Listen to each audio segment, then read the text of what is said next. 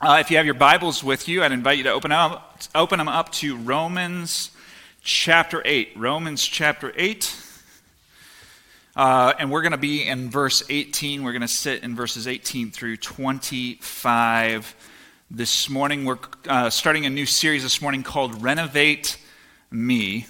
And uh, you'll understand what we mean by that in just a second. Uh, in 1989, Christianity Today, they wrote an article called, uh, it was titled Patterns of Spiritual Renewal. And that article had a goal of identifying what encompassed the great revivals of history.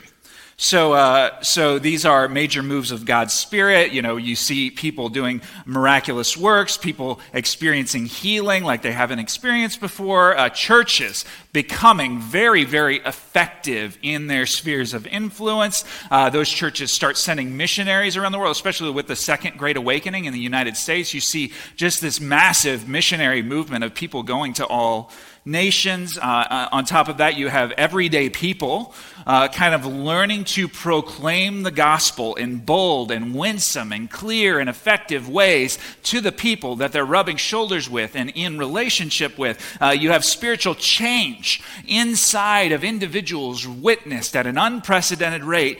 And a common side effect of all of this is as God's people change, uh, you actually start to see more and more people come to Christ like you see an increase in conversion and evangelism and those kinds of things. So, so Craig Springer, he has a quote. Uh, he says this During revival, the number of people who normally come to Christ in a 20 year period come to Christ in two months.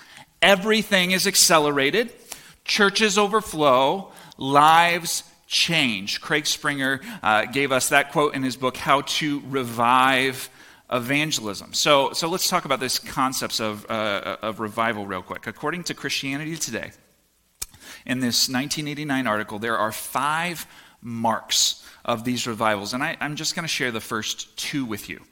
So, number one, these revivals are preceded by a time of spiritual depression, apathy, and gross sin in which a majority of nominal Christians are hardly different from the members of secular society, and the churches seem to be asleep.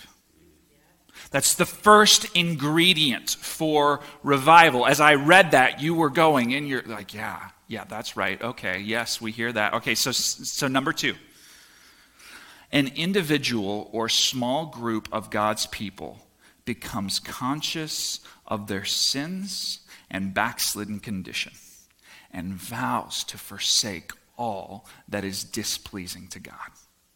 Like as you if you read anything in church history on revivals and how they function, you know that one of the very first thing, the things that starts happening is God's people start confessing start repenting, start changing. They let the Spirit work in them before they ever see the Spirit work out there, right? Okay, so why are we talking about all of this? Well, as a church, we have stated like we have a particular goal. We have something that we're aiming at. We long to see God do something new in and through this place in this community, right? That's what we've been talking about. So, uh, so yeah, we have this change and we have a passion to see the church become effective, and uh, we want to become different for the glory of God and the good of our neighbors. Like that is something that we long for.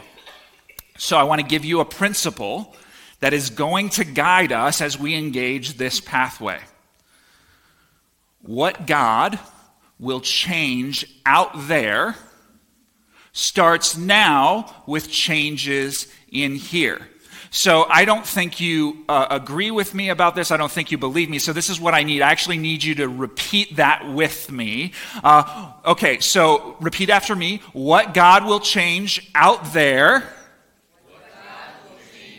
yeah, see, I don't really believe that you believe it, and so I need you to do the hand motions with me. What God will change out there, good, starts now with changes in here. Oh, you guys, that's good. We might like make up a little dance with that later. I don't know. So uh, you guys just excelled at that. I was so so impressed. Okay, so, so this is the principle that we're going to carry. This is the principle we're going to keep coming back to. If we want to see God do something out in the world, it starts with what he's going to do inside of us. So we're in a new series. That series is called Renovate Me. And the reason we chose the word renovate is because we have been using the imagery of renovation to describe what is required here in this church. Like uh, we said uh, when the elders presented kind of the information to you about what we desire to see for this church, we said things like we long to be a community where lives are renovated, where people come to know Jesus and actually see the change that Jesus can create inside of them. Uh, in, in, our prayer meeting, uh, this was back in March, our first prayer meeting that we had along these lines, uh, Pastor Don used the illustration of this old house right? In, in, this old house, what happens? You have some homeowners who have a vision for what they want to see different about the house that they live in. And it is a, an old house, and so they need to call in an architect and they need to call in contractors to help them figure out how this thing is going to work. And eventually, you know, as people go to work, uh, these contractors uh, inevitably find problems with the structural integrity of the house. They find things that need to be ripped out, they find mold, they find issues that cannot continue. And so the idea of all of this is that, yeah, we may have a plan and vision that we want to accomplish, but there is a process of demolition that has to occur. Like some things have to die. God has to take some things out. And then, and then you finally finish with a rebuilding on top of what has been removed, right? So we've talked about some of what that involves for us as a church. But remember, what God will change out there starts with changes in here, which means, so like get down to the, the smallest unit of society, the individual. Like if you long for something to be different in your family, if you long for something to be different in your church, if you long for something to be different in your neighborhood or in your community, what God will change out there starts now with changes in here. Okay, so let's talk about how that change happens. Roman 8, Romans 8 18. He says, For I consider that the sufferings of this present time are not worth comparing with the glory that is to be revealed in us. Up to this point, Paul has been talking about change. He has been using this word for change called death. That's the word he uses for change. He says, You need to die to yourself. A result of what Jesus has accomplished is that we get crucified with Christ. We die and Christ lives. And, and this is why we die. So the Spirit of Christ can live inside of us and work inside of us and build the kinds of things that God wants to build in us. This is renovation. So here's the thing renovation causes pain, renovation hurts. Like it, it comes with a certain level of suffering, right? So, so this could be pain because you have a particular relationship with your sin. Right, and uh, so in addiction counseling, uh, I, I, took a class on it when I was, uh, you know, studying to be a pastor. I took a class on addiction counseling, and what they tell you is uh, one of the most effective first steps uh, for anybody to overcome addiction is actually kind of to name that they have a relationship with their addiction. Like the person, the, the person turns the addiction kind of into another person and talks about the relationship, the love relationship, the hate relationship that they have with this addiction. The same is true of our sin. We have a relationship with our sin, and that relationship, it actually has created systems inside of our lives. So that if you kill the sin, what happens is that everything that has been built on that sin or because that sin exists, it all starts to crumble. So you don't just like remove the sin from your life, you actually disrupt systems inside of your life which the sin was built on, which creates increasing problems for you. So, that is one kind of pain that comes as a result of us choosing to die to self. There's a second kind of pain, though, that comes as well. There's pain because the more Jesus changes you, the more the world sees you as offensive. Like, when you decide to not do something that you used to do, uh, it's possible that some of the people in your spheres of relationship will look at you and, and assume that because of your choice not to do this thing, you are now judging them. And, because they assume that you're judging them, they might choose to kind of socially ostracize you a little bit or exclude you. Like when you fail to prioritize what they say you should prioritize, then it is determined that you don't belong. Right, so when it says uh, right before verse 18 and verse 17 uh, to share in the sufferings of Christ, when God determines how you live, it actually like makes you a public enemy because that's what happened with Jesus. God determined how Jesus lived, and what did that do but disrupt all of society around him? Now, I'm not saying this gives you permission to just be a jerk. I'm just saying it's reality. When you become a Christian and you place your faith in Jesus Christ and you strive to do what is right, it's going to place you at odds with the society around you. So, for other Christians around the world, like for us, it's, it, it's kind of minimal pain right? So it might be social exclusion, but even then, like, we're still a pretty tolerant society for what it's worth, even though you might think different things from the media and all that stuff. Uh, there might be some minor, right now, social inconvenience for you becoming everything that God wants you to be. But for a majority of Christians around the world, it means prison. It means the loss of family. Uh, it means the loss of life. It means torture. It means pain for letting God do his work in them. And the point of all of that is to say we need to be aware that renovation causes pain, which explains why so many of us are so content with not changing. Because we know that to change will cause us significant pain, and it is so much easier to stay the same than it is to change. All right, so I want to tell you the, the story of my parents' kitchen. Uh, I grew up in a small house. Uh, in that small house, my parents had a very tiny kitchen. So imagine this table is the sink that my parents washed their dishes in. And uh, imagine that this stand right here is the uh, stove that my parents cook their food on. And imagine that at the end of this stair right here, which you at home can't see, I understand, but at the end of this stair, about two feet in front of me, is our kitchen table, which is pushed up against the wall. So there is room for about three people around our kitchen table.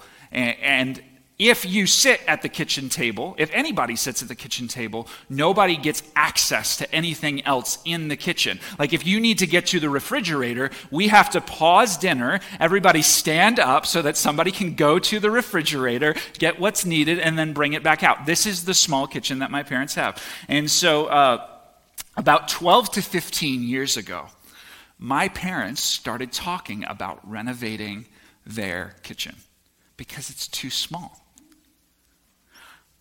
12 to 15 years ago. Um, three months ago, their kitchen was the same as it always had been. For 12 to 15 years, my parents talked about renovating their kitchen. Why did they wait? Because the pain of changing that kitchen far outweighed the benefit for them because what is involved this is not just like they need to change the cabinets uh, this is not just they need to like change the flooring. They need to structurally revamp the entire thing. They need to raise the floor up they need to raise the roof up they need to raise the ceiling. Like everything about this place needs to change in order for this to open up and have space for our family. So, um, so two weeks ago, they started the renovation process on their kitchen. And from what they tell me, it is an incredibly painful process. My mom has like uh, scratches all over her arms. They were completely sore the next day. Neither of them could really move around, and they're not like getting any younger, right? That's a reality. So, um, do you know why they decided to renovate their kitchen?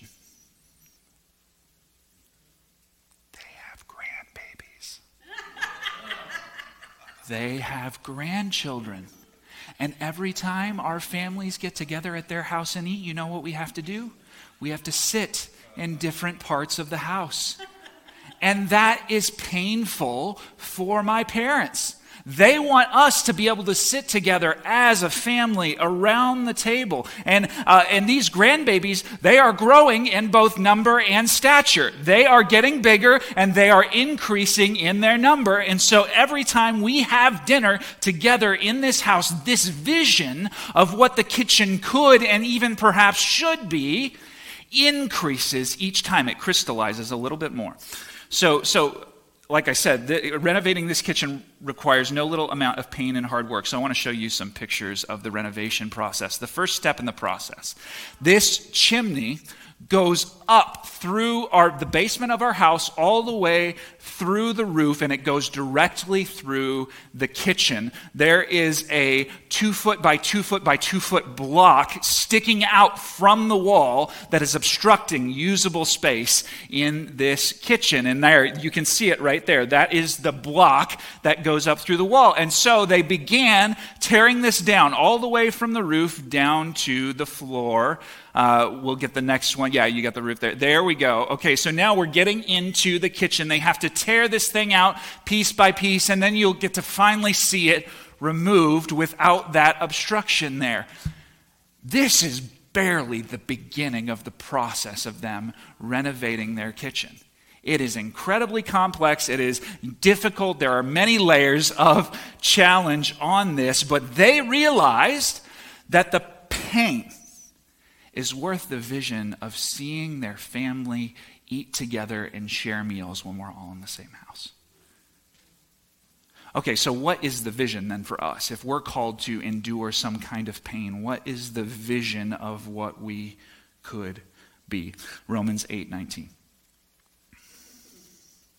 For the creation waits with eager longing for the revealing of the sons of God. Uh, I saw a quote this week, and, and that quote said something like this The world needs who you were made to be. The, don't mishear me on that. The world does not need you. The world needs who you were made to be.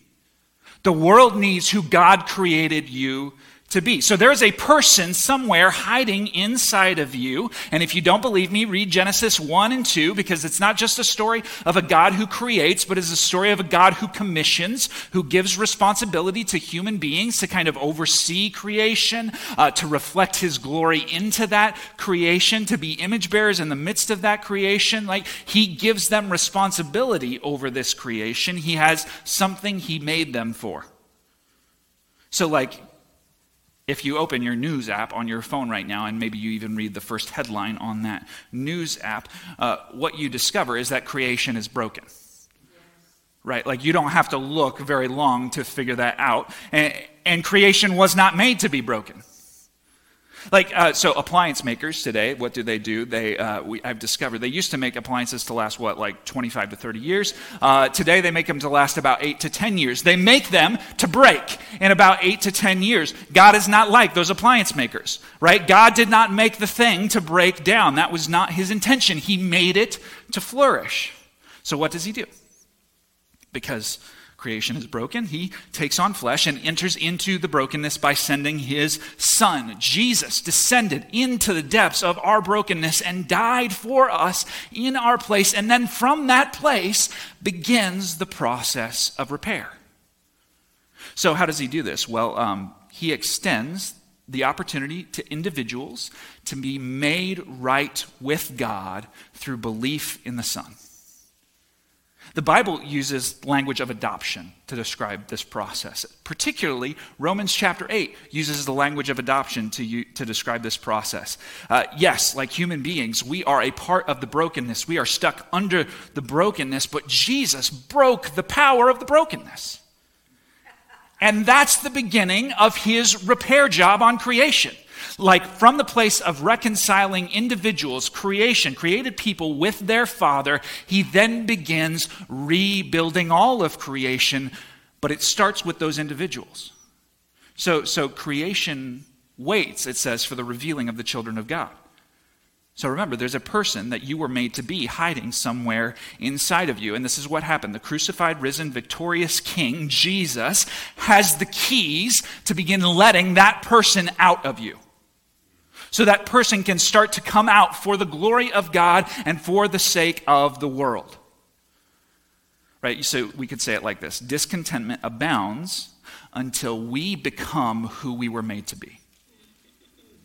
Discontentment abounds until we become who we were made to be. And the good news is, by Jesus' death, divine power, we can be renovated and become those people. So here's my goal. In uh, the remaining time I have left, I want to stir up inside of you discontentment. I want, like, so hear me, contentment is a really good thing. Like, there should be something in us that says, I lack nothing. Like when I am with my shepherd, when I am with the Lord, I have all that I need. And at the same time, Scripture constantly reminds us that things are not yet as they should be. Like, God is still in this process. The world is still not the way it's supposed to be. There are parts of my life that are untouched by God's power, and He wants to remake those. There are people in my life who have yet to meet the Savior of the world, and we have yet to become the people that we were made to be. Like, there should be a longing in us so powerful that uh, we would fight and we would pray and we would seek the Lord and submit and surrender to His goodness until everything around us is restored as it should be. So, as good as it is to rest and, and be at peace and be content in the Lord, like those are all good things, there should be something inside of you that is disquieted at the reality that there's still brokenness in this world. There is something inside of you that should be very discontent at the reality that there is still brokenness inside of you. And that discontent is not to create shame, it is not to create fear of the Lord, it is to drive you to pursue the things that He is remaking inside of you. So, contentedness is, is good, but there are some parts of contentedness that we need to dismantle this morning. So Romans 8:20. For the creation was subjected to futility, not willingly, but because of him who subjected to uh, him who subjected it. So you want to know the number one thing that should unsettle us about our current reality is that the whole world is trapped under the influence of sin and spiritual darkness, what I have been calling today brokenness. And God allowed it because we chose it. Like, we chose our way above His and said, and God gave us over to what we were seeking. And what happened? But like we were the ones who were commissioned to care over creation. So what does that mean for creation? Well, the ones who were commissioned to care for it then introduced that darkness not just over individuals, but over the whole deal. So the result is that now creation is at odds with God. Like, because of sin, God has permitted a spiritual authority to demons, right? And if you spend any time reading the Bible, you know that there are dark spiritual forces at play in this world. Those things can be at play because God has permitted them, because we introduce darkness into this world. Uh, relational conflict abounds around us. Addiction overpowers people's lives. Sickness and death and disease exist and have power. People go hungry. Mental illness afflicts people. The darkness is very thick. And that's just what's out there. We're not even talking right now about what's in here. Like, we just spent a series, a, a length of time in the Ten Commandments, talking about how um, maybe we tend to prioritize self. Maybe we tend to neglect responsibility that we should hold on to. Maybe we would lift our reputations up above other people's reputations. Maybe we would tend to act impulsively. Maybe we think we know better than God what is good for us. Right? So, so things are not as they should be. And maybe more often than not, there's a problem, which is that we're kind of okay with that. So Romans 8:21 says that the creation is longing in hope the creation itself will be set free from its bondage to corruption and obtain the freedom of the glory of the children of God. Creation is broken, but when Jesus came, what did he do? Like, just think of his acts. Don't even think of his, his final acts, his death and resurrection. Just think of his acts. Like, what did he do? He started driving back the darkness. Right? He came and he had authority over demons. He cast them out of people.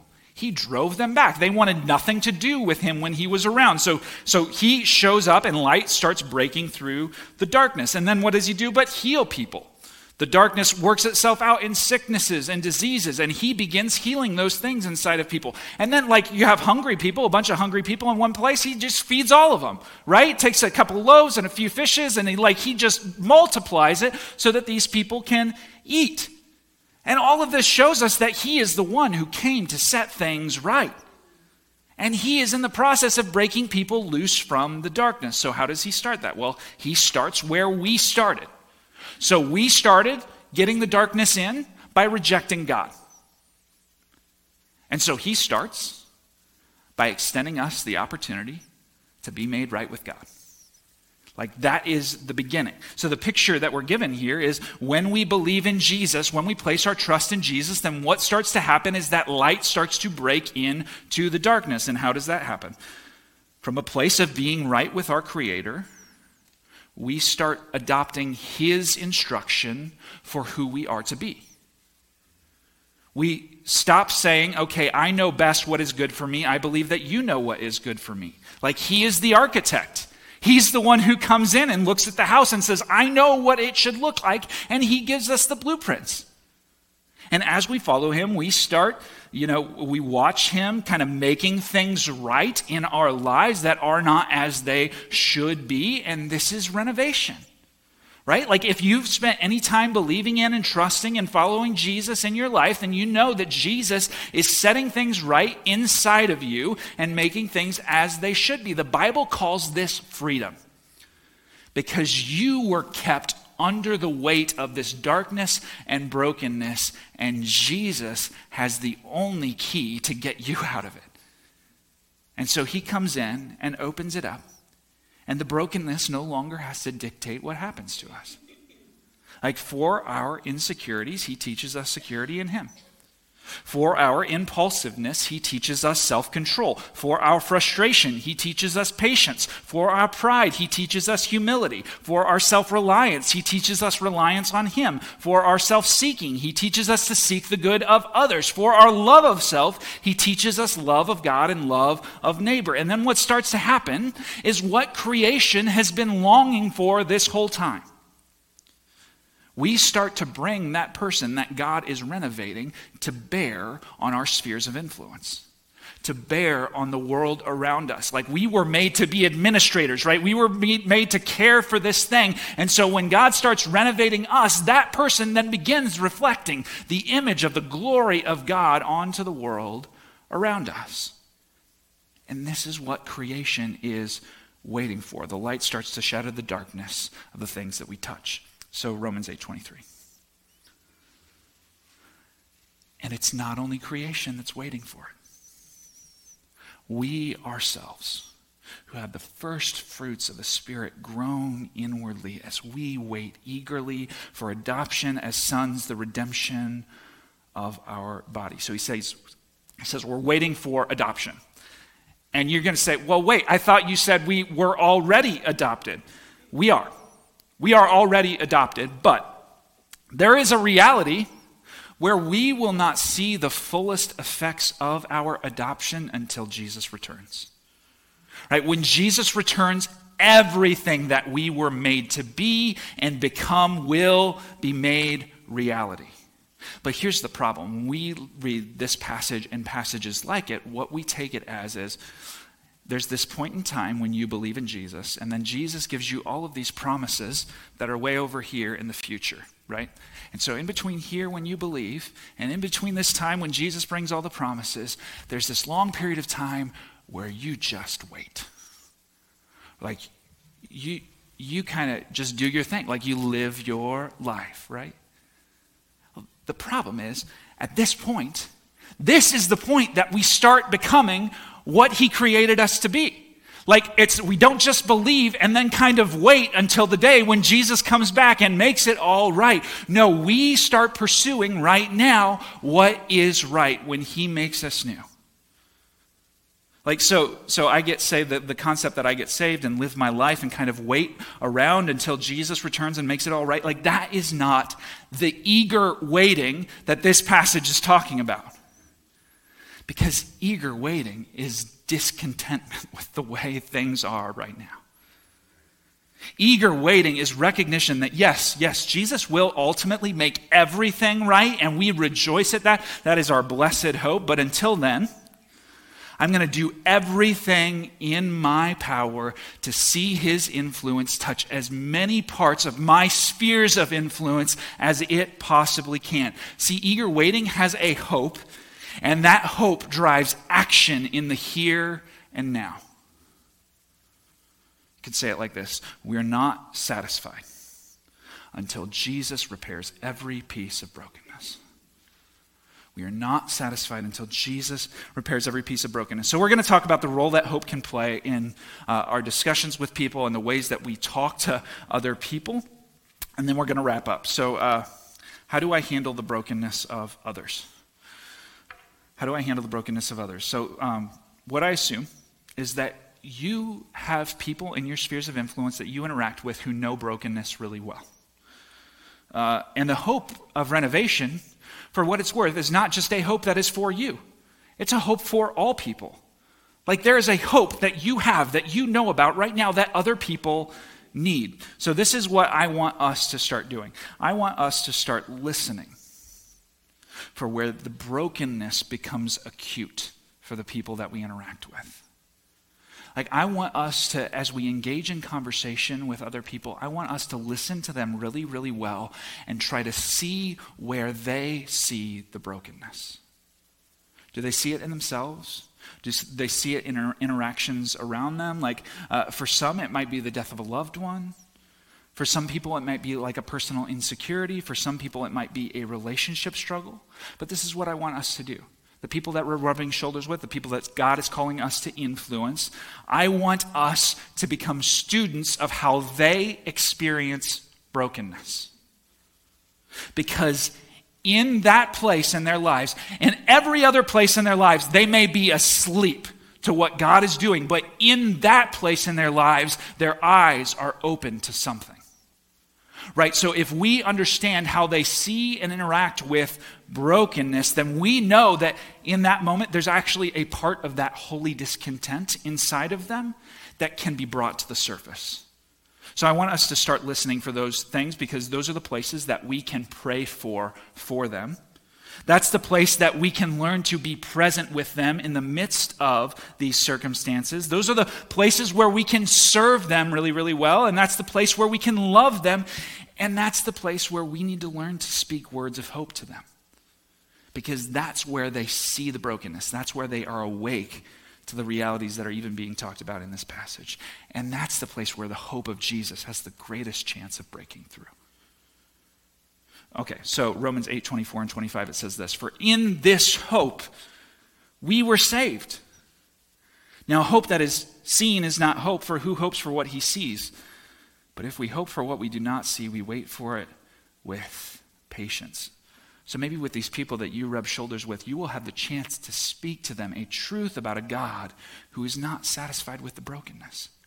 He has the same discontent over the brokenness that they in that moment are experiencing, except he experiences it 10 times greater than they are. And a God who would enter the brokenness for a chance at remaking our lives and remaking our world as it, would meant to, as it was meant to be, like that is a God who extends hope. Okay, so what? So what? My only one this morning is this dismantle contentment. I want you to be relentless. I want you to be frustrated. I want you to cause trouble for the spiritual darkness that exists in the world around you. Right? The, the words that we read today, they are meant to be words of hope. But that hope does not ring into the deepest parts of our soul. Like that hope doesn't drive pursuit of Jesus if we allow contentment to become complacency. Like if you want to see Jesus' renovation start to overflow in your life, then you need to become tired of sin. You need to become frustrated with brokenness. You need to get really uneasy about the spiritual darkness that people are trapped under in your neighborhood.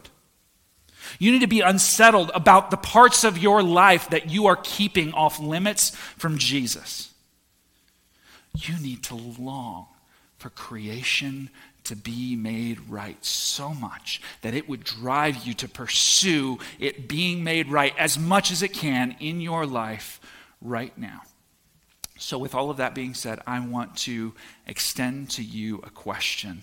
And this is a self reflective question. I want to encourage you to pray through this this week. Uh, if you have notes sitting next to you, sermon notes on the back of those sheets, uh, one of our elders, Phil Jupp, he has. Uh, made some scripture passages to help us reflect, and they sit so well with the things that we're talking about this morning.